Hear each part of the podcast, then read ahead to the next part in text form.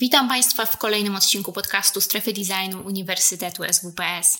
O tym, jak badać i projektować architekturę informacji, porozmawiam z Witoldem Janiszewskim, wykładowcą akademickim i trenerem certyfikatu UXPM, związanym z UX-em i e-commerce od 12 lat. Poznamy techniki testowania architektury informacji i narzędzia, które mogą nam w tym pomóc. Dowiemy się, jak proces tworzenia architektury może różnić się w zależności od skali produktu, z którym pracujemy. A także poznamy dobre praktyki w projektowaniu takiej architektury. Zapraszam Państwa serdecznie.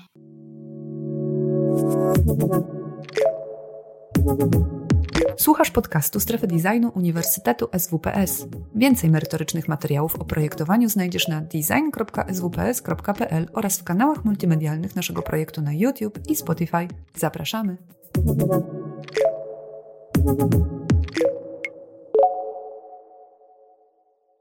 Dzień dobry, ja się nazywam Natalia Bienias i witam słuchających, oglądających na kolejnym um, webinarze organizowanym przez Strefę Designu Uniwersytetu SWPS wraz z moim gościem Witoldem Janiszewskim. Cześć Witold. Cześć, dzień dobry wszystkim. I no właśnie, co, co to właściwie jest ta architektura informacji, co rozumiemy przez architekturę informacji e, dla tych wszystkich, którzy być może pierwszy raz spotykają się z tym pojęciem, jakbyś to wytłumaczył?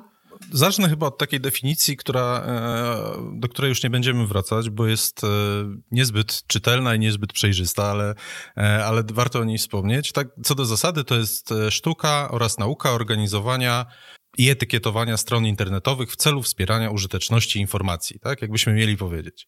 No ale brzmi to jakby w taki sposób skomplikowane. Więc upraszczając, no, Wszyscy z nas, którzy przychodzimy do jakiegoś serwisu internetowego czy do aplikacji, niezależnie czy to jest sklep internetowy, czy to jest y, serwis streamingowy, przychodzimy po jakieś informacje. E, I Cała architektura informacji ma na celu to, e, żeby użytkownikowi najzwyczajniej w świecie łatwiej było znaleźć treści, po które przyszedł. Czyli czy mówimy o serwisie, jakim jest Allegro i mówimy o tym, że tam jest kilkanaście tysięcy kategorii, e, wiele tysięcy produktów i jak ułatwić użytkownikowi odnalezienie produktu w gąszczu wszystkich kategorii, które są, czy też w jaki sposób odnaleźć i ułatwić odnalezienie chociażby filmu na Netflixie, tak? Czyli z jednej strony to jest organizacja tych treści, które mamy w serwisie i poukładanie ich w taki sposób, sposób pewnych schematów i struktur informacyjnych, które są jasne dla użytkowników tych serwisów. Z drugiej strony y, musimy zadbać o nazewnictwo, tak? czyli system oznaczeń, który pozwala na to, że użytkownicy, którzy do nas przychodzą, rozumiemy, co my do nich po prostu mówimy. Tak? No bo y, jakby fajnie, że my mamy wszystko zorganizowane, tylko też musimy zadbać o to, żeby mówić do użytkownika tym językiem dla naszego użytkownika zrozumiałym. I wreszcie możemy mówić o nawigacji, czyli o całym systemie, który pomaga poruszać się po serwisie. I na samym końcu, w kontekście architektury informacji, możemy jeszcze wspomnieć o wyszukiwaniu, czyli o umożliwieniu użytkownikowi formułowania zapytań, dzięki którym będzie w stanie znaleźć odpowiednie treści w serwisie, na którym się znalazł. Super. To um, ciekawi mnie, bo mówisz dużo o takich kwestiach e, związanych z językiem, e, z, też trochę z techniczną stroną tego, jak działa, e, jak działa serwis. I tak sobie myślę, że jak ktoś zaczyna się interesować tym całym UX-em i zaczyna poznawać te wszystkie pojęcia, że tu jest jakiś UX design, UI design, architektura informacji. E, dużo się teraz mówi o UX ratingu, pojęcia związane z dostępnością i w każdej z tych działek są jakieś treści, jakieś rzeczy, które w sumie, jak tak opowiadasz o architekturze informacji, y, pewnie w każdej z tych działek się znajdą. E, no i właśnie, jak ta architektura informacji ma się do tych wszystkich pojęć UX-owych? E, znaczy, tak, najprostsza odpowiedź jest taka, że wszystkie te rzeczy są od siebie zależne. Natomiast trochę porządkując te kwestie, e, z jednej strony architektura informacji możemy oderwać od kwestii związanych z UX designem czy UI designem, tak? Bo możemy powiedzieć o tym, że mamy jakąś pulę treści, które musimy poukładać, tak? Czyli na przykład y, mamy listę filmów, które musimy poukładać w sposób, który będzie zrozumiały dla użytkownika, który do nas przychodzi. Dobrym przykładem są, tak jak wspomniane przeze mnie wcześniej, serwisy streamingowe, gdzie mamy kilkaset, kilka tysięcy treści. Natomiast mamy też bardzo różnych użytkowników, którzy mm, wspierają się czy posługują się różnymi schematami poznawczymi i różnymi schematami dotarcia do informacji. No musimy tak zorganizować te treści, żeby nie nakładając na to tej perspektywy interfejsu, e, żeby sam ten schemat był zrozumiały i same etykiety, czyli nazewnictwo było zrozumiałe dla użytkownika. No ale wiadomo, że jeśli mówimy o interfejsach, czy mówimy o aplikacjach, czy stronach internetowych, no to nie sposób jest tego oderwać od interfejsu i tutaj to jest to, o czym wspomniałaś, czyli mówimy już o UX designie, potem możemy się zastanowić nad kwestiami UI designowymi, czyli jeśli mamy w jakiś sposób zdefiniowaną e, o tym, jak zdefiniować taką e, e, architekturę informacji, mam nadzieję, potem chwilę porozmawiamy, może będziesz miał jakieś kwestie z tym związane.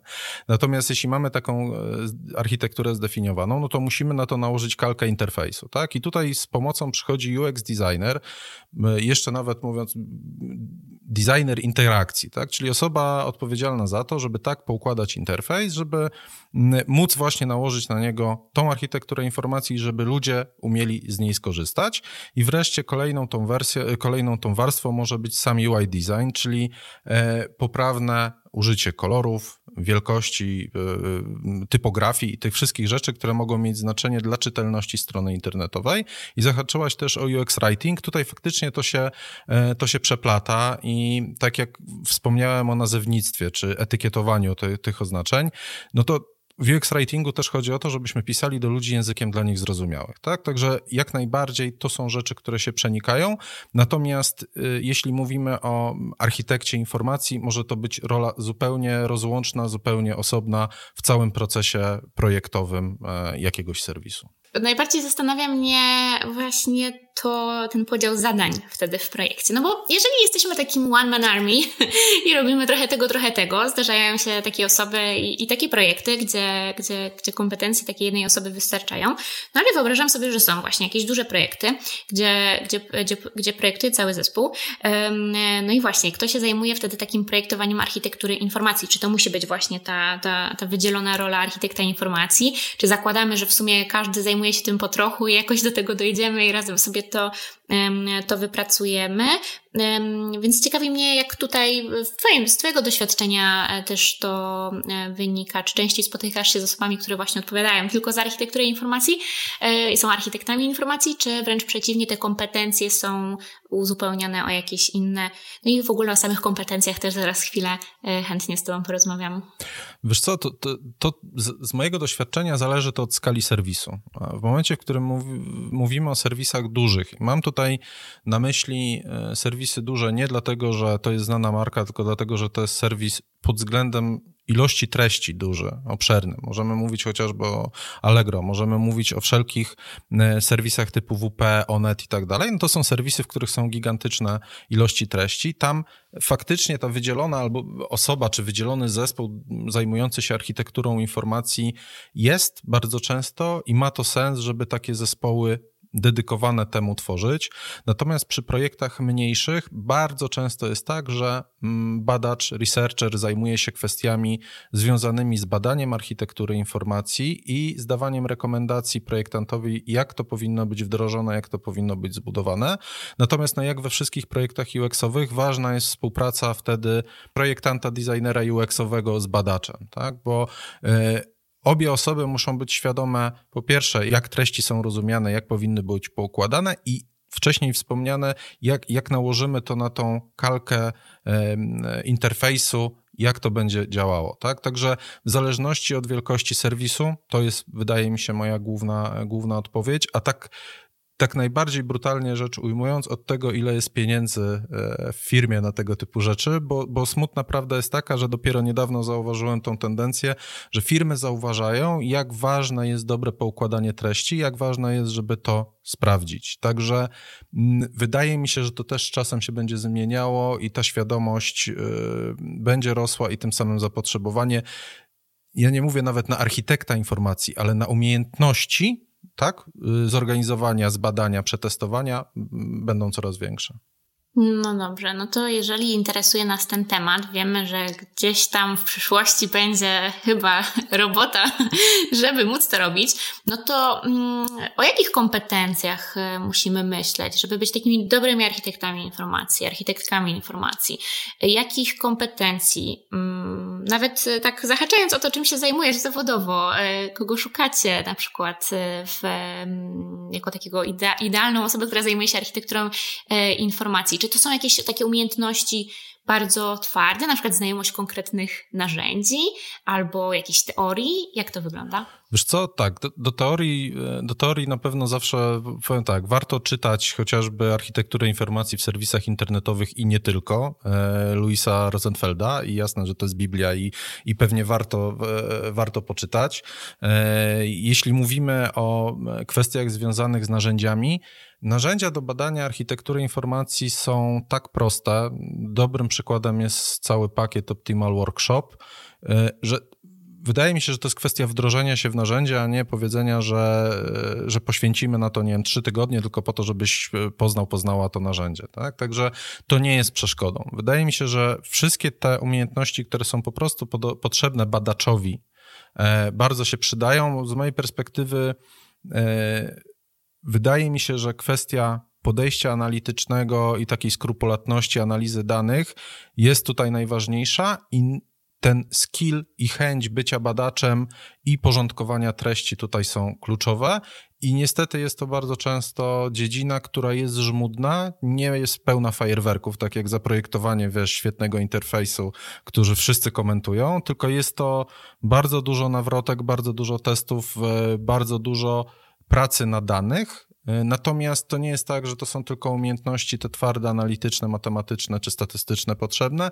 Też e, ta miękka umiejętność wyciągania danych i umiejętność przeprowadzenia od czasu do czasu testu z udziałem użytkowników i nie patrzenia tylko na surowe dane, jak użytkownicy te treści chcieliby poukładać, ale też spojrzenia na to, jak oni poruszają się w tych treściach, biorąc pod uwagę znowu to, to, to o czym mówiliśmy, czyli interfejs, tak? Czyli nałożyliśmy sobie ten, ten architekturę informacji na jakiś interfejs i umiejętność odpowiedzenia, czy to, że ja czegoś nie mogę znaleźć, jest spowodowana, spowodowana słabą architekturą informacji, czy może tym, że interfejs uniemożliwia mi dotarcie do tych treści. Więc bym powiedział, każdy badacz, który ma zajawkę i odkryje, że, że chce to robić, jest w stanie to robić. Tak? To, nie, to nie jest jakaś czarna magia, gdzie, gdzie zupełnie to jest inna dziedzina i mówimy, kurczę, nie dasz rady. Tak? To jakby wydaje mi się, że naprawdę każda zorganizowana osoba będzie w stanie to robić, pod warunkiem, że chce. Okej. Okay. E, pojawiło się pytanie na czacie, więc pozwól, że, że je zadam, bo, bo brzmi dosyć ciekawie i, i trochę o nie zahaczyłeś, bo pytanie brzmi, jakie narzędzia pomagają w budowie architektury informacji? I zastanawiam się, czy chodzi o takie narzędzia y, potrzebne do sformułowania myśli, jak ma być ułożona ta struktura, czy, czy, czy właśnie jakieś inne, więc tu możemy podpytać o doprecyzowanie, ale, ale może zacznijmy właśnie od tego, y, że Tworzę tą architekturę informacji i właściwie co ja wytwarzam, w jakiej formie taką architekturę informacji dostarczam zespołowi, czy do testów, jak to wygląda? To może, to może ja zacznę od, trochę od, jeśli mówimy o użytkowniku, a przecież ta architektura informacji no, ma pomóc przede, przede wszystkim użytkownikom, to Pierwszą rzeczą, którą zazwyczaj powinniśmy e, zrobić, to zastanowić się nad tym, jak użytkownicy chcieliby, żeby te treści były zorganizowane. Tak? I tu przychodzi nam z pomocą pierwsze narzędzie, czy pierwsza metoda sprawdzania takich rzeczy, która się nazywa, e, używając anglicyzmów, e, card sorting, tak? czyli sortowanie kart. I to jest metoda, która pozwala nam powiedzieć użytkownikowi, żeby te treści, które są w serwisie, czy te treści, które chcemy mieć, żeby on poukładał zgodnie z tym, jak jego zdaniem powinny być poukładane. Tak? Czyli dla przykładu, jeśli ostatnie badanie, które robiliśmy w, dotyczące aplikacji umożliwiającej zamawianie zakupów ze sklepu. No I tam jest pozornie prosta kwestia, czyli układamy sobie wszystkie produkty, które można w sklepie spożywczym znaleźć. Jak to zrobić, żeby po prostu to drzewo kategorii było sensowne? No pierwszą, pierwszą rzeczą to jest zapytać użytkownika, dobra, jak, gdzie twoim zdaniem e, są na przykład sardynki? Tak? I autentycznie jest takie pytanie bo dla części osób to będą ryby, a dla części osób to będzie jedzenie w puszkach. Tak? I już poznanie tego, jak użytkownicy klasyfikują to, do jakiej kategorii dają taki produkt, e, pozwala nam poznać to, jak użytkownicy potencjalnie chcieliby, żeby to drzewo kategorii było zbudowane. Tak? Czyli na podstawie zapytania osób, poproszenia ich o posortowanie odpowiedniej listy produktów, jesteśmy w stanie sobie powiedzieć, OK, tak nazywałyby się te kategorie, a oprócz tego w tych kategoriach mamy takie i takie produkty. I tutaj, jeśli już mówimy o narzędziach, ja się od, znowu do tej, do tej kwestii praktycznej odwołam. Po prostu e, narzędzie e, z pakietu Optimal Workshop działa to najlepiej. Kiedyś zostałem zapytany, czemu o, o, tym narzędziu tyle mówię. No, nikt mi za to nie płaci, ale po prostu ono jest najlepsze na rynku, tak? Autentycznie nie ma nic, e, nic lepszego w tej chwili, chociaż z chęcią konkurencja zawsze, zawsze jest fajną rzeczą. Tutaj, tutaj tej konkurencji nie ma za bardzo. I to jest pierwsza rzecz, tak? Czyli wiemy, jak, e, jak użytkownicy chcieliby, żeby te rzeczy były skategoryzowane. No i przechodzimy do drugiego, drugiego aspektu, drugiego narzędzia, czyli testowania tego drzewa kategorii. Znowu branżowy nowy termin, tree testing, tak, czyli testowanie drzewa kategorii, czyli na podstawie informacji, które mieliśmy wcześniej, budujemy hierarchiczne drzewo kategorii i prosimy użytkownika o to, żeby w tym drzewie kategorii odnalazł odpowiednie produkty. Tak? Jeśli użytkownikowi się to udaje, no to nasze założenia były poprawne, czyli możemy przyjąć, że ta struktura, którą zaproponowaliśmy jest poprawna. Ponownie Optimal Workshop, narzędzie do testowania drzewa kategorii. Tak? Czyli Krótko mówiąc, dwie naj, e, najczęściej używane metody do samego badania, czyli e, card sorting i tree testing, a co do tego, w jakiej formie jest dostarczane chociażby zespołowi, nie wiem, wdrożeniowemu, tak, w dużych serwisach, to zależy od tego, jaki jest system plików używany. Bardzo często są specjalne narzędzia przecież do zarządzania kategoriami w dużych serwisach i te rzeczy są bezpośrednio wrzucane na produkcję, tak, tak, tak to wygląda, a w serwisach mniejszych czasem niestety po prostu zwykły Excel. Dobrze, e, to ja jeszcze bym zahaczyła, bo mówiłeś o Optimal Workshop, mówiłeś o card sortingu, tree testingu e, i to chyba warto zaznaczyć, że w sumie obie te metody można zastosować i w takich zdalnych testach i, i, i stacjonarnych, chociaż od tych pewnie ostatnio się trochę odeszło ze względu na warunki, jakie mamy, ale, ale obie można przeprowadzić i, i tak, i tak. To jest pewnie e, jakaś zaleta. I tak, i nie. Mhm. I teraz dlaczego? Uważam, że, znaczy jak najbardziej card sorting i tree testing można co do zasady, natomiast wiemy, że jest to kosztowne, bo jeśli mówimy o card sortingu i tree testingu, są to badania ilościowe, no, a wiemy, że mm, przeprowadzenie tych badań, powiedzmy, podczas testów użyteczności i sam fakt, że musimy mieć przynajmniej 50 czy 60 odpowiedzi per każde badanie, a powiedzmy wynagrodzenie dla respondenta to jest n złotych plus koszt yy, agencji, tak, która na tym pracuje, to też generuje jakieś rzeczy. Natomiast to nie jest tak, że się tego nie robi, tak? Natomiast robi się to trochę, te rzeczy offline'owo powiedzmy, albo yy, podczas testów użyteczności. Robi się po to, żeby nie, nie tyle co pozyskać dane ilościowe, ale żeby pozyskać dane jakościowe, czyli zastanowić się i usłyszeć usłyszeć od użytkownika, dlaczego ja, ja, chciałem tak to ułożyć, co stoi za tym, że ja zbudowałem takie, a nie inne kategorie, albo co stanowi dla mnie problem, albo bardzo często dowiedzieć się, no z perspektywy użytkownika dany produkt na przykład powinien się równocześnie znajdować w dwóch różnych kategoriach. Jakie są jego motywacje, a co więcej, podczas takich badań możemy się dowiedzieć jeszcze, który z produktów był dla użytkownika najtrudniejszy do zaklasyfikowania, tak? Także tak, możemy e, przeprowadzić je powiedzmy online i offline, natomiast wyniki, których się spodziewamy mają mają inną wartość i inne zastosowanie. A ja teraz bym chciała jeszcze porozmawiać o czymś, o czym wspomniałeś na początku, bo mówiłeś o tym, że biznes powoli zaczyna zauważać, e, że jest taka potrzeba, że zaczyna się nad tym pracować i, i, um, i coś tu się zaczyna dziać. No właśnie, ale wyobrażam sobie, że są takie sytuacje, w których siedzimy w jakiejś firmie, gdzie chcielibyśmy robić fajne rzeczy, ale biznes mówi, nie ma na to czasu, są inne priorytety. Ktoś teraz będzie miał czas zajmować jakąś architekturą informacji, my mamy dobrze zrobione, ludzie kupują. Jak przekonać ten biznes do tego, żeby pracować z tą architekturą informacją? Jakie, jakie zalety możemy, o jakich zaletach możemy mówić, żeby ten biznes przekonać? Co biznes może mieć z dobrze zaprojektowanej architektury informacji? To, to ja się odwołam trochę do tego, co powiedziałem na początku, czyli niezależnie, znaczy niezależnie do jakiego serwisu internetowego czy aplikacji przychodzimy, to przychodzimy po jakieś treści. Tak? I jeśli użytkownik tych treści nie będzie umiał znaleźć, albo w tych czasach nie będzie ich umiał znaleźć odpowiednio szybko, to okazuje się, że mamy dość dużo porzuceń tak? na etapie poszukiwania. I e, jeśli e, no, wyobrazimy sobie znowu jakiś serwis typu eBay, w którym ta architektura informacji kuleje, wiemy, że mamy duży asortyment, tak? natomiast jest słabo poukładany, słabo nazwany, e, nawigacja nie jest wystarczająco dobra, użytkownicy będą po prostu porzucać proces zakupowy. W związku z tym argument jest prosty. Jeśli chcesz sprzedać ten produkt, który masz w serwisie, powinieneś zadbać o to, żeby treści były znajdowalne. Tak? Nie, nie jest tak istotne wtedy to, ten logotyp czy kolorystyka, która jest, to naprawdę schodzi na, na kolejny plan. A najważniejsze jest to, żeby użytkownik mógł znaleźć to, po co przyszedł.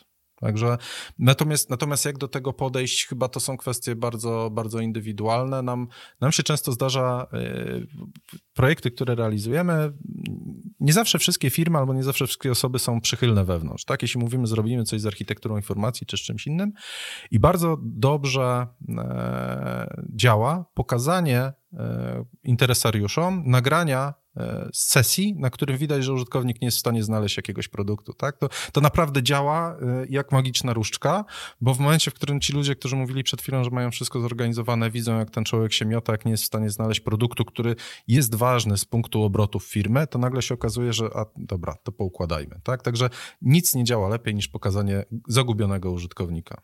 Zastanawiam się, czy zdarzyło ci się usłyszeć coś w stylu, a głupi ten użytkownik, że nie może czegoś znaleźć. Yy, tak, przy pierwszej sesji tak, przy drugiej już rzadziej, a przy trzeciej, która jest oglądana, nagle zaczyna docierać zróbmy coś. Coś jest nie tak. tak. No, no świetnie. Tak. Tu pojawiły się, pojawiły się kolejne pytania na czacie, trochę odnośnie tego, o czym, o czym rozmawialiśmy poprzednio. E, tu jest pytanie o przypomnienie autora książki na temat architektury informacji z misiem.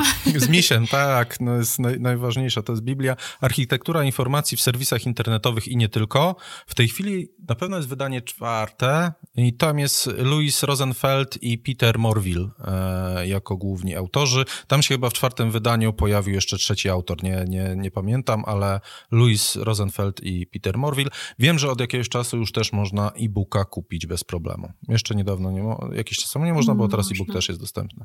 I jest i polska, i angielska wersja i wystarczy wpisać architektura informacji książka i pierwsza książka, jaka wyleci z niedźwiedziem, to jest właśnie to. Chociaż najsmutniejszą rzecz, jaką widziałem, e, jedną ze smutniejszych kiedyś, to widziałem tą książkę właśnie koło śmietnika leżącą, niestety całą zamoczoną w deszczu i się zastanawiałem, co się stało? I słyszałam, że studenci, absolwenci architektury informacji mają po prostu dosyć już tej książki, więc może to, może to, może to ktoś rozczarowany. E, no dobrze, ale jest jeszcze pytanie odnośnie pozyskiwania takich osób do testów. Tutaj jest pytanie o to, czy na przykład jak grupą są docelową e, psychologowie w USA, no to jak się szuka tych ludzi, żeby przetestować taką architekturę? Mm, powiem tak, oczywiście naj, najprostsza rzecz i najłatwiej jest powiedzieć, najlepiej to testować na swoich klientach. No, tylko wiadomo, że właśnie w takiej sytuacji bardzo specyficznej e, no, nie jesteśmy w stanie znaleźć wystarczającej ilości osób albo nie dotrzemy takimi metodami. Ja mogę trochę opowiedzieć o tym, jak to robiliśmy w przypadku bankowości korporacyjnej, gdzie jest bardzo specyficzny klient, który wydaje mi się, że można to będzie odnieść. Jest to bardzo specyficzny klient. To są osoby, które wykonują transakcje na bardzo wysokie kwoty, specjaliści w swojej dziedzinie, korzystający tylko z serwisów do bankowości korporacyjnej, określonej firmy itd., tak itd. Tak I też zależało nam na użytkownikach, którzy wykonują pewne określone czynności, bo w takiej bankowości korporacyjnej oprócz przelania pieniędzy można składać różne wnioski, można wymieniać waluty, masę czynności tylko na o wiele większą skalę się robi w odróżnieniu od bankowości zwykłej, no ale takich ludzi w Polsce też nie ma dużo. W związku z tym e, jedno dojście, no to jest oczywiście klient nasz, tak, dla którego realizowaliśmy usługę i dotarcie do jego klientów, którzy wyrazili zgodę na kontakt, tak, i szukanie bezpośrednio przez infolinię danej firmy po prostu takich osób. A druga rzecz to jest e, znalezienie firmy rekrutacyjnej, która już swoimi kanałami, nawet czasami portalami ogłoszeniowymi, dociera do konkretnych osób, tak. Nierzadko zdarzało się, że do yy, dość nietypowych rekrutacji byliśmy w stanie znaleźć osoby chociażby przez serwisy takie jak OLX, tak? bo okazuje się, że ludzie szukają tam bardzo różnych dziwnych rzeczy i nagle można było znaleźć osoby, które chcą wziąć udział w badaniach jakiegoś nietypowego produktu i akurat to jest świetne miejsce do zamieszczenia ogłoszenia. Natomiast posługujemy się też innymi metodami, jak chociażby grupy facebookowe, tak? czyli w przypadku tak skomplikowanej rzeczy, ja bym chyba szukał społeczności czy jakichś grup mm, specjalistycznych, w których można po, najzwyczajniej w świecie poprosić o wzięcie udziału w badaniu. To jest chyba ta, ta droga tutaj. A w kontrze do tych testów, czy są jakieś metody zbudowania skutecznej architektury bez udziału użytkowników? Czy ma w ogóle sens budowanie takiej struktury bez kontaktu z żywymi użytkownikami? To ja powiem, że nie, a powiem to na przykładzie. Na przykładzie y, kopiowania pewnych, y, pewnych rzeczy. Możemy, możemy sobie powiedzieć tak, że jeśli ktoś ułożył już dobrą architekturę informacji, albo my uważamy, że ktoś ma dobrą architekturę informacji w dużym serwisie e-commerce'owym, który jest na przykład eBay, to można sobie powiedzieć, że to jest pewnie dobre, bo ludzie tam wszystko znajdują. Natomiast yy, patrząc na to, jakie są korzenie eBaya, no jest to Ameryka Północna, Stanów Zjednoczonych, tak? Przełożymy tą architekturę informacji jeden do jeden w Polsce, bo robiliśmy taki eksperyment kiedyś i sprawdzaliśmy, okazuje się, że ludzie nie są w stanie znaleźć części produktów. Dlaczego? Dlatego, że chociażby AGD duże jest w zupełnie innej kategorii niż ludzie w Polsce są przyzwyczajeni. Czyli w Polsce standardem jest to, że mam elektronikę podzieloną na RTV, AGD, komputery itd., tak itd. Tak ludzie do tego przywykli. Ciężko mi powiedzieć, czy dlatego, że mm, główne e, marki w Polsce online'owe tak mają, jakby nie znam korzeni, natomiast fakt jest faktem, że ludzie są przyzwyczajeni do pewnego układu. Natomiast jeśli przenieśliśmy tą strukturę i badaliśmy mieliśmy drzewo kategorii po prostu skopiowane jeden do jeden z amerykańskiego eBaya, okazało się, że ludzie nie potrafili znaleźć pralki, zmywarki albo innych rzeczy. Więc jeśli na takim przykładzie widzimy, że e, Ctrl-C, Ctrl-V nie działa, tak, a teoretycznie to jest sprzedaż tego samego produktu, to ja powiem, że nie, że bez kontaktu z użytkownikiem nie możemy skutecznie projektować architektury informacji. Inaczej, to może być dobrze skonstruowana architektura informacji działająca dobrze dla systemów bazodanowych na przykład, ale to nie będzie dobre dla użytkownika. Ze względu na to, o czym mówiliśmy wcześniej, czyli na przykład yy, nazewnictwo, tak? Czyli my musimy bardzo dobrze poznać, jak użytkownicy chcieliby nazywać dane produkty, albo jak szukają, jak nazywają kategorie. Ja tutaj miałam też takie pytanie od siebie odnośnie właśnie tego weryfikowania i upewnienia się, jak sprawdzić to, czy ta architektura informacji jest, jest, jest w porządku.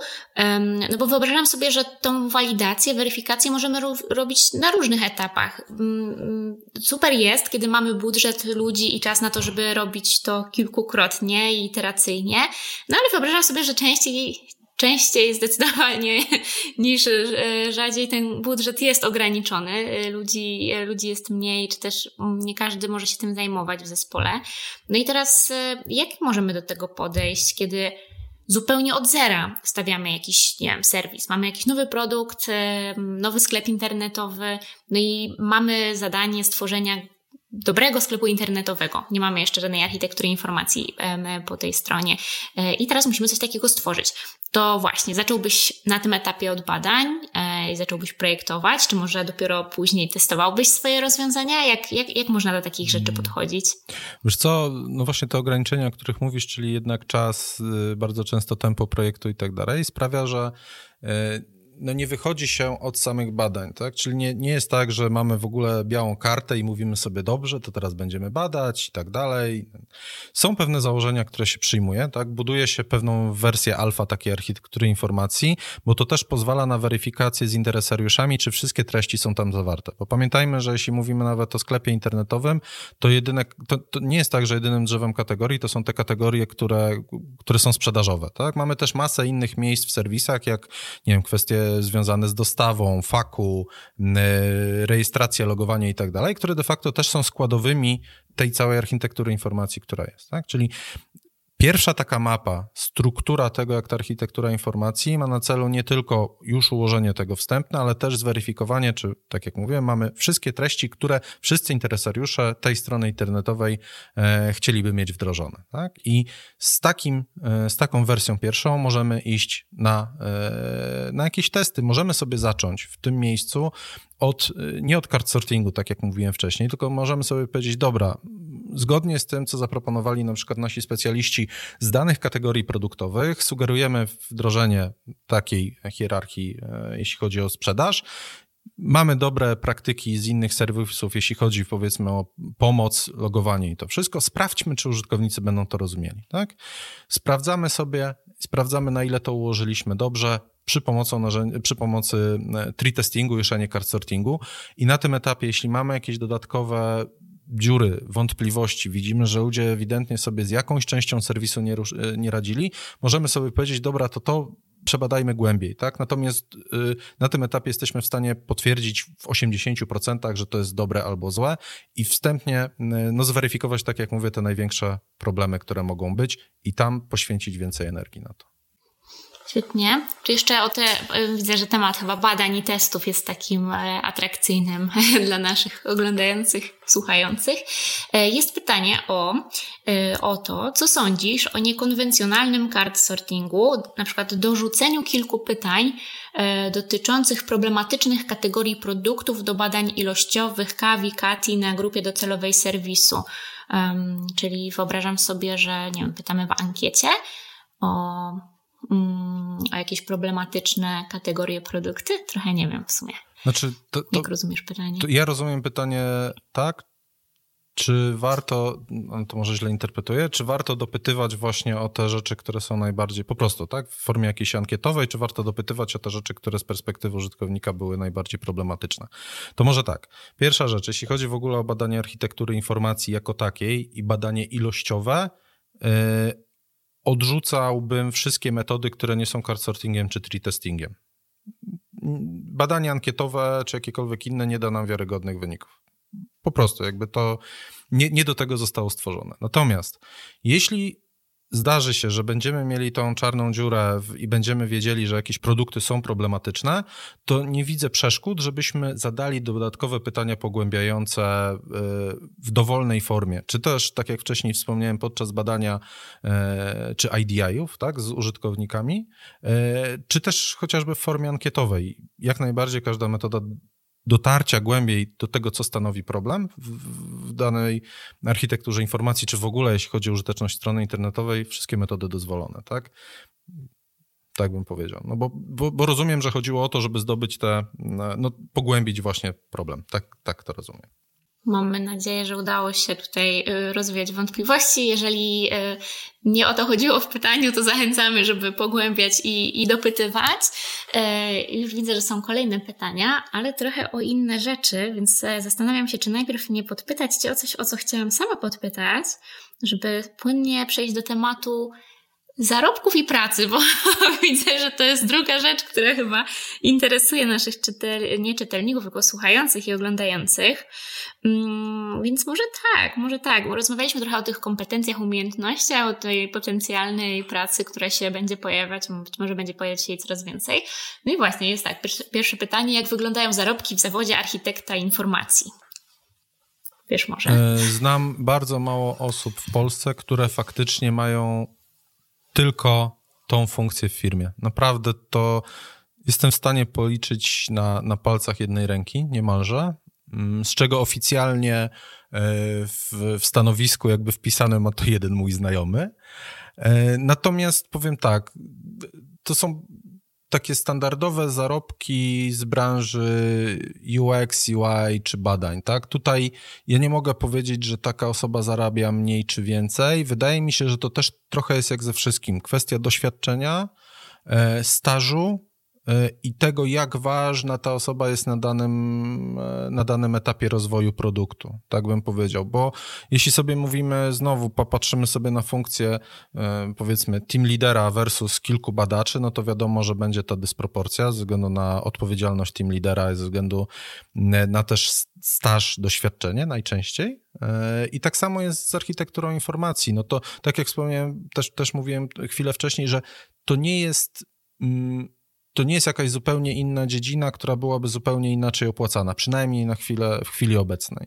Co więcej, no to za, tego zapotrzebowania nie ma też tak dużego, jak chociażby na klasycznych badaczy UX UI, więc ja bym powiedział tak, fajniej iść w ogóle w stronę bycia badaczem UX-owym tak? i zostać tym badaczem UX-owym i mieć umiejętność badania e, i konstruowania architektury informacji, czyli mieć takiego skilla dodatkowego. I te, I te no, zarobki, no to są takie zarobki w zależności od miasta, jakie są po prostu w, w branży.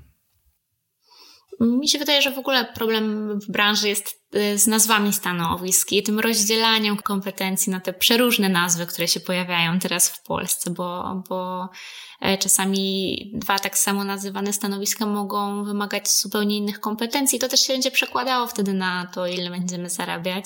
Myślę, że tutaj warto chyba sięgnąć po ten raport, e, który jest wydawany co roku o branży UX w Polsce. Tam mniej więcej można z tego wyciągnąć e, podobne informacje. Tam jest też podział na miasta większe w Polsce. Tak, ja dlatego kwotami nie bo ja też tego nie mam przed, przed oczami. Natomiast dlatego powiedziałem, to, to jakby najważniejsza informacja jest taka, te wynagrodzenia, jeśli ja mam nawet architekt, architektury informacji nie różnią się od, zazwyczaj od wynagrodzenia researchera. Okej. Okay. Świetnie, dobrze. No dobrze, to, to jeszcze jest takie pytanie, czy, czy widzisz może zauważalnie większe zapotrzebowanie w tym fachu w czasach pandemicznych? Znowu nie powiedziałbym, że na stanowiska konkretne, ale raczej na umiejętność u badacza. Czyli jeśli mamy badacza, tak jak u nas w symetrii. E, mamy świetnych badaczy, którzy potrafią i przeprowadzić testy z udziałem użytkowników e, i wyciągnąć odpowiednie wnioski. Są w stanie przeprowadzić badanie architektury informacji i zaprojektować w oparciu o badanie architektury informacji, ale to są też osoby, które są w stanie na etapie konstruowania oferty dla klienta, y, zdefiniować, jakich badań tak naprawdę klient będzie potrzebował i doradzić mu. Także wydaje mi się, że to jest po prostu kolejne narzędzie, które warto znać, warto mieć e, tą umiejętność. Y, natomiast mhm. jeśli chodzi o samo zapotrzebowanie, tak, widzę, że coraz więcej firm zaczyna o to dbać i firmy są świadome, że jest to coś, co jest potrzebne po prostu. I trochę ten sektor e-commerce'owy też się rozwinął w krótkim czasie siłą rzeczy musiał, więc tak, jest chociaż, też tutaj... Chociaż ciekawie mhm. powiem, że e-commerce tak, natomiast y, widzę, że branża bankowa też bardzo mocno widzi, też przez wzrost usług, które banki e, oferują. Tak? Kiedyś mieliśmy w banku lokaty, konta i wymiany walut, natomiast teraz mamy ubezpieczenia, leasing, e, masę innych rzeczy, masę innych usług dodanych, które, które są chociażby nawet w samej aplikacji, tak? które są poza stroną internetową, jak zakup biletów, jak zakup miejsca postojowego, czy, czy jakieś tego typu inne rzeczy. I to też sprawia, że ta branża bankowa widzi potrzebę układania tych informacji, nie tylko dbania o interfejs, ale zastanowienia się, jak te treści poukładać, żeby użytkownicy mogli je po prostu znaleźć. Okej. Okay. E, a ja przeczytam pytanie kolejne. Jak architektura informacji powiązana jest z SEO? Czasem jakieś zmiany ułożenia treści mogą być inicjowane przez osoby, które bardziej myślą o tym aspekcie i zastanawiam się, jak można to połączyć. To jest, to jest pytanie z cyklu trudnych. Ja się, y, ja się uśmiecham, dlatego że. E, dlatego, że to jest trochę moja odwieczna walka z ludźmi od SEO. W sensie takim, ja rozumiem potrzeby SEO, i rozumiem, że pewne treści powinny się znajdować i na dole strony i powinny być odpowiednio wyróżnione H1, H2 i w ogóle jakby te wszystkie rzeczy powinny być spełnione do tego, żeby strona była odpowiednio pozycjonowana w internecie. Natomiast bardzo często wpływa to, no, no właśnie na architekturę informacji może nie, ale na relacje informacji na danej stronie, tak? Czyli nagle się okazuje, że najważniejsza treść e, nie jest wcale pisana, no, no, nie wiem, największym fontem na stronie, to już wchodzimy w trochę w design, e, albo mamy bardzo tre dużo treści niezwiązanych nawet z danym produktem dodanych na samym dole, co też użytkownika potrafi rozproszyć. I faktycznie bardzo często spotykam się z tym, że SEOwcy chcą kolanem dopchnąć wszystkie rzeczy, które sprawią, że strona będzie lepiej indeksowana. Natomiast bardzo często wpływa to no, na zmniejszenie czytelności. Jakby.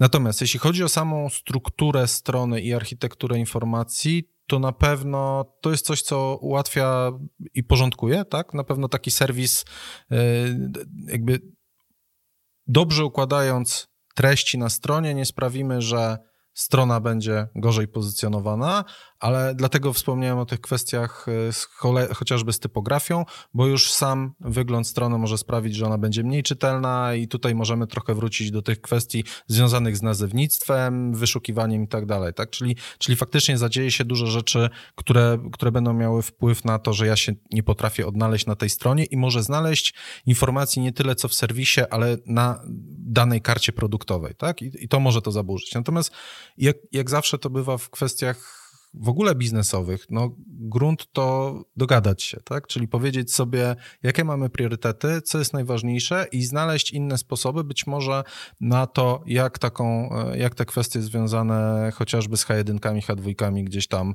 e, zaadresować, tak? Może znajdzie się inny sposób e, na to. Tak jak mówię, no, jest to odwieczna przepychanka, natomiast jak zawsze kompromis. I, a, a najczęściej na koniec pytanie do właściciela biznesowego, no dobrze, to w którą stronę? No bo może być tak, że z jakiegoś powodu w danym momencie no to SEO niestety będzie ważniejsze, bo jest bardzo dużo pieniędzy zainwestowanych gdzieś tam w te kwestie znajdowalności i tutaj w Google, tak, no to też jest pewna architektura informacji jak najbardziej, tak? Czyli może się okazać, że ważniejsza jest znajdowalność w Google, czyli ten pierwszy krok, niż znajdowalność w ramach samego serwisu. No jest coś za coś, natomiast na pewno to są rzeczy, które nie zawsze idą w parze. Ja mam takie wrażenie, że to zawsze jest taka walka.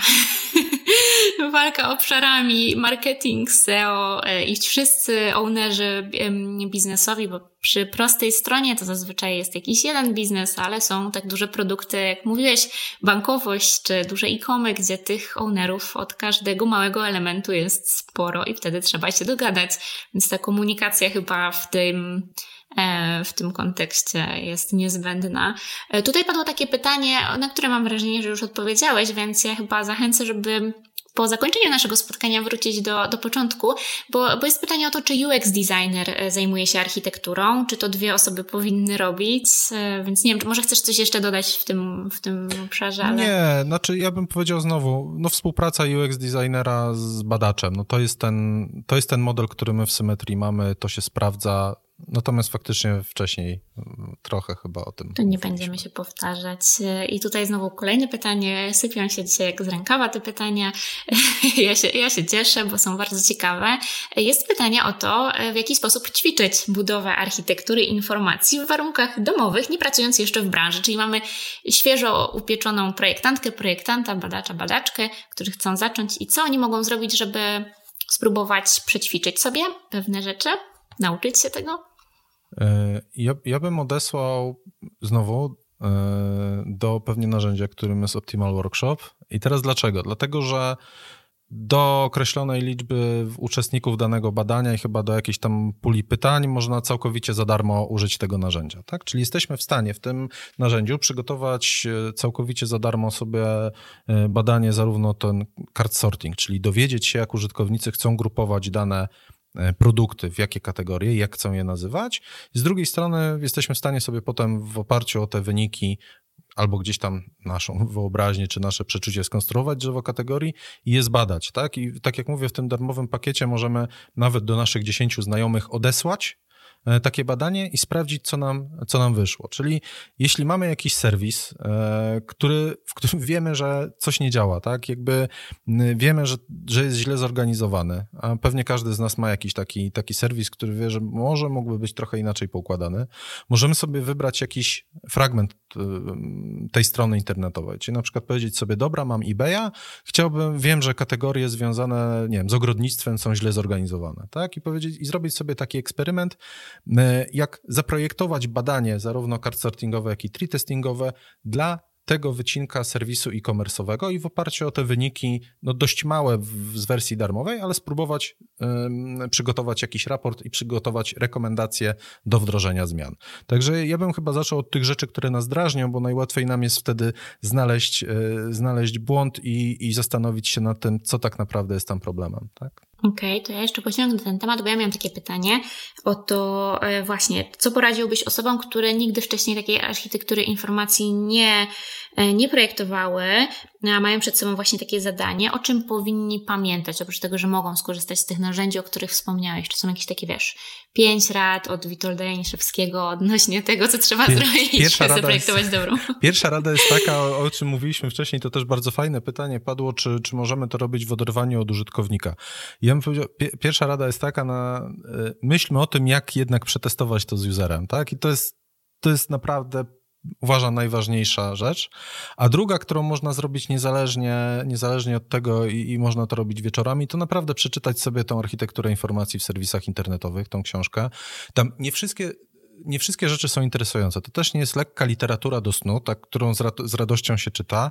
E, natomiast tam jest bardzo solidne wprowadzenie i bardzo fajnie jest wytłumaczone, na czym to polega i i każdy znajdzie tam chyba ten, ten fragment y, dla siebie, bo ja też ciężko jest mi teraz powiedzieć, co, co znaczy jakby, że to jest osoba, która nie miała z tym wcześniej do czynienia, bo znowu, ta osoba, która z tym nie miała do czynienia, to mogła być osoba, która w ogóle nie miała do czynienia z badaniami UX. Więc ja bym powiedział, nie zaczynajmy od architektury informacji, ale powie, pomówmy sobie ogólnie o UX-ie i zastanówmy się, jaką częścią e, użyteczności jest architektura informacji, tak? I jak, jaka jest relacja do reszty rzeczy. Może to być też osoba, która faktycznie jest badaczem, ale nie badała architektury informacji i wtedy ta książka książka na pewno będzie o wiele bardziej zjadliwa. E, a z trzeciej strony, jeśli mówimy o projektancie, e, no to też ta książka się przyda, bo pewnie poznanie i zastanowienie się nad perspektywą użytkownika i, i że to nie jest tak, że moje widziwinsie jako projektanta zawsze jest ważne, e, tylko, tylko to zwrócenie uwagi na to, że ludzie w, na różne sposoby potrafią kategoryzować treści też będzie istotne. Także mm, ja bym powiedział tak, zawsze zaczynajmy od, od korzeni, czyli od zastanowienia się, czym architektura informacji jest w ogóle w kontekście całego UX-a, jakie są relacje do pozostałych rzeczy, poczytajmy e, tą książkę, e, popróbujmy to, o czym mówiłem y, i, i zawsze się skupiajmy na użytkowniku. To jeszcze mam takie pytanie e, o to, czego powinniśmy unikać w takim razie. Mm, wspomniałeś o tym, żeby unikać robienia sobie takiej architektury informacji z głowy bez udziału użytkowników. Mm, czy są jeszcze jakieś rzeczy, których nie powinniśmy robić? Nie kopiować nie konkurencji kopiować. ślepo pewnie. Przede tak? wszystkim nie kopiować, e, bo to, że mamy Właśnie, to, że mamy świetnie działający e-commerce w jednym kraju, nie znaczy, że jeśli przekopiujemy tą architekturę informacji do naszego serwisu, e, to będzie działało e, świetnie. I teraz tak, jedna kwestia to są czasem różnice kulturowe, czasem przyzwyczajenia. Kolejna kwestia o tym, o czym też, też wspominaliśmy wcześniej, czyli sama nawigacja. I teraz, jeśli architektura informacji nawet jest taka sama, tak? A, no właśnie, przeniesiemy ją z serwisu A do B, natomiast my mamy inaczej rozwiązaną nawigację w ramach serwisu, to może się okazać, że ta architektura informacji w ramach tego systemu nawigacji u nas na stronie będzie po prostu działać słabo, tak? Albo okazuje się, że okej, okay, produkty, które sprzedajemy może są takie same, natomiast nam zależy na tym, żeby żeby sprzedawało się jakieś określone produkty w większej liczbie, bo na znajdowalności czegoś konkretnego nam zależy, to znowu ta architektura informacji, którą skopiujemy z innego serwisu, po prostu może nie zadziałać.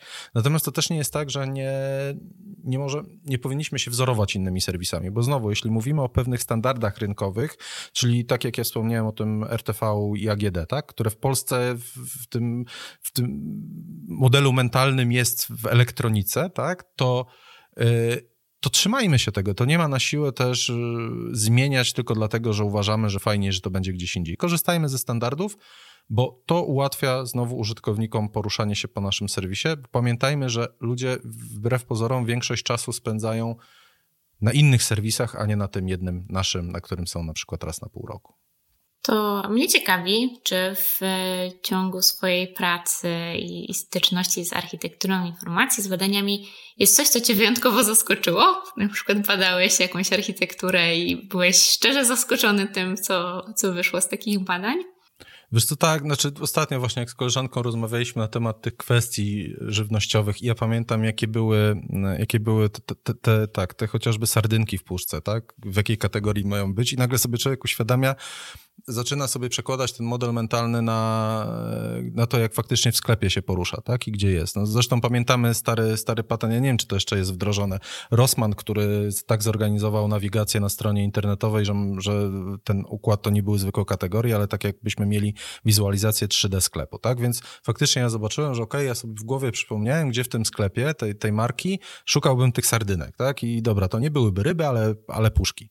E, pojawiały się też pytania, no wiem, o kabanosy, tak? Czy to jest mięso, czy przegryzki, tak? I tego typu rzeczy. I nagle człowiek sobie uświadamia, jak przyzwyczajenie robi gigantyczną różnicę, tak? I dlatego tak ważne jest, żeby brać te przyzwyczajenia ludzi pod uwagę i tak ważne jest, żeby, no, żeby to z użytkownikiem zbadać, bo gdzieś ten, ta architektura, która, była pierwotnie, wynikała bezpośrednio z, jakby z właściwości produktu, tak? Czyli powiedzmy te sardynki były w rybach, bo to ryba, a kabanos był w mięsie, bo to, y, bo to mięso. Natomiast okazało się, że użytkownicy będą szukali tego, y, nie wiem, w, puszkach po prostu albo w przekąskach. No i także to są, to, to chyba z takich ostatnich rzeczy. Natomiast jakiejś takiej rewolucyjnej kwestii nie pamiętam teraz. Pewnie by mi się przypomniało, ale, ale nie przychodzi mi do głowy. Okej, okay, e, to zapytam takie klasyczne pytanie, mam zawsze na koniec do wszystkich naszych gości o polecenia, literaturę, kursy, gdzie poleciłbyś, żeby szukać informacji związanych z architekturą informacji i dla początkujących i być może już dla bardziej zaawansowanych e, projektantów i badaczek, e, czy są jakieś materiały, w które warto się wdrożyć? Wiesz co, to jest Pierwsza rzecz jest taka, że widzę, że też miałem tą przyjemność i na uczelni zdarzyło mi się prowadzić zajęcia z architektury informacji, więc na pewno, na pewno są miejsca i są kierunki w Polsce. Też wiem, że na SWPS jest kierunek, y, na którym tego typu e, informacje są, tak, i są przekazywane. E, także, także na pewno, jeśli kogoś mocno to interesuje, to kierunki chociażby UX-owe, w których architektura informacji jest można znaleźć. E, druga rzecz to na pewno są kursy mm, online. Ja nie będę tutaj jakiejś e, reklamy strasznej prowadził, natomiast znając pewnie nazwę firmy, w której pracuję, moje nazwisko, jest to do odnalezienia w internecie. Natomiast odsyłałbym, ja, powiem tak, na pewno do tej książki, o której już mówiliśmy dzisiaj, bo to jest, y, bo to naprawdę jest Biblia, tak? Nikt, nikt nie wydał moim zdaniem nic sensowniejszego w tej tematyce, więc jeśli ktoś chce to poznać jakby dość ogólnie, a, albo chce się zagłębić bardzo szczegółowo, to też zapraszam do tej, e, do tej literatury. Jeśli chodzi o case study, nikt się tym za bardzo nie chwali, więc tutaj niestety to nie jest, to nie jest rzecz, w której mogę powiedzieć, słuchajcie, szukajcie case'ów w internecie, bo, bo są, bo, bo, nie ma za bardzo, bo firmy faktycznie się swoim know-how w tej tematyce nie, nie chwalą. I e, dość dużo ciekawych artykułów wyjaśniających też, dlaczego taka grupa, a dlaczego nie i jak to przetestować, jest znowu w tym serwisie Optimal Workshop i to są rzeczy całkowicie za darmo dostępne, tak? Czyli można sobie tam stamtąd wziąć ten know-how na temat badań architektury informacji, bo sama metoda, same metody badawcze, czyli tree testing, card sorting, to nie jest tak, że, że wiecie, to jest wynalezione przez Optimal Workshop, oni po prostu to zdigitalizowali w bardzo fajny sposób, natomiast z drugiej strony bardzo dobrze tłumaczą kwestie na temat chociażby liczebności grup przy danych typach badań, przy chociażby card sortingu otwartym, zamkniętym, hybrydowym i tak dalej, i tak. Także sądzę, że to jest taka z kolei bardzo praktyczna kopalnia wiedzy. Jeśli ktoś chciałby y, przeprowadzić takie badania, a zastanawiał się na przykład z jakiej grupy powinien skorzystać, to, to odsyłam tam, bo to jest po prostu bardzo dużo informacji. Świetnie, dziękuję. Czas e, dobiegł końca naszego spotkania zaskakująco szybko. E, myślę, że tutaj ilość tych pytań, które się pojawiły przy okazji, też, e, też miały swoją um, przyczynę. Chciałam przypomnieć, że moim gościem dzisiaj w ramach spotkania stref design Uniwersytetu SWPS o architekturze informacji był Witold Janiszewski. Dziękuję Ci bardzo Dziękuję za czas bardzo. Y, poświęcony nam tutaj. I chciałam bardzo podziękować osobom, które przyglądały się, przesłuchiwały i komentowały i zadawały pytania w trakcie spotkania na żywo. Y, I zachęcam do tego, żeby zerkać na inne materiały strefy designu Uniwersytetu SWPS. Zapraszam na kolejne spotkania. Dziękuję. Thank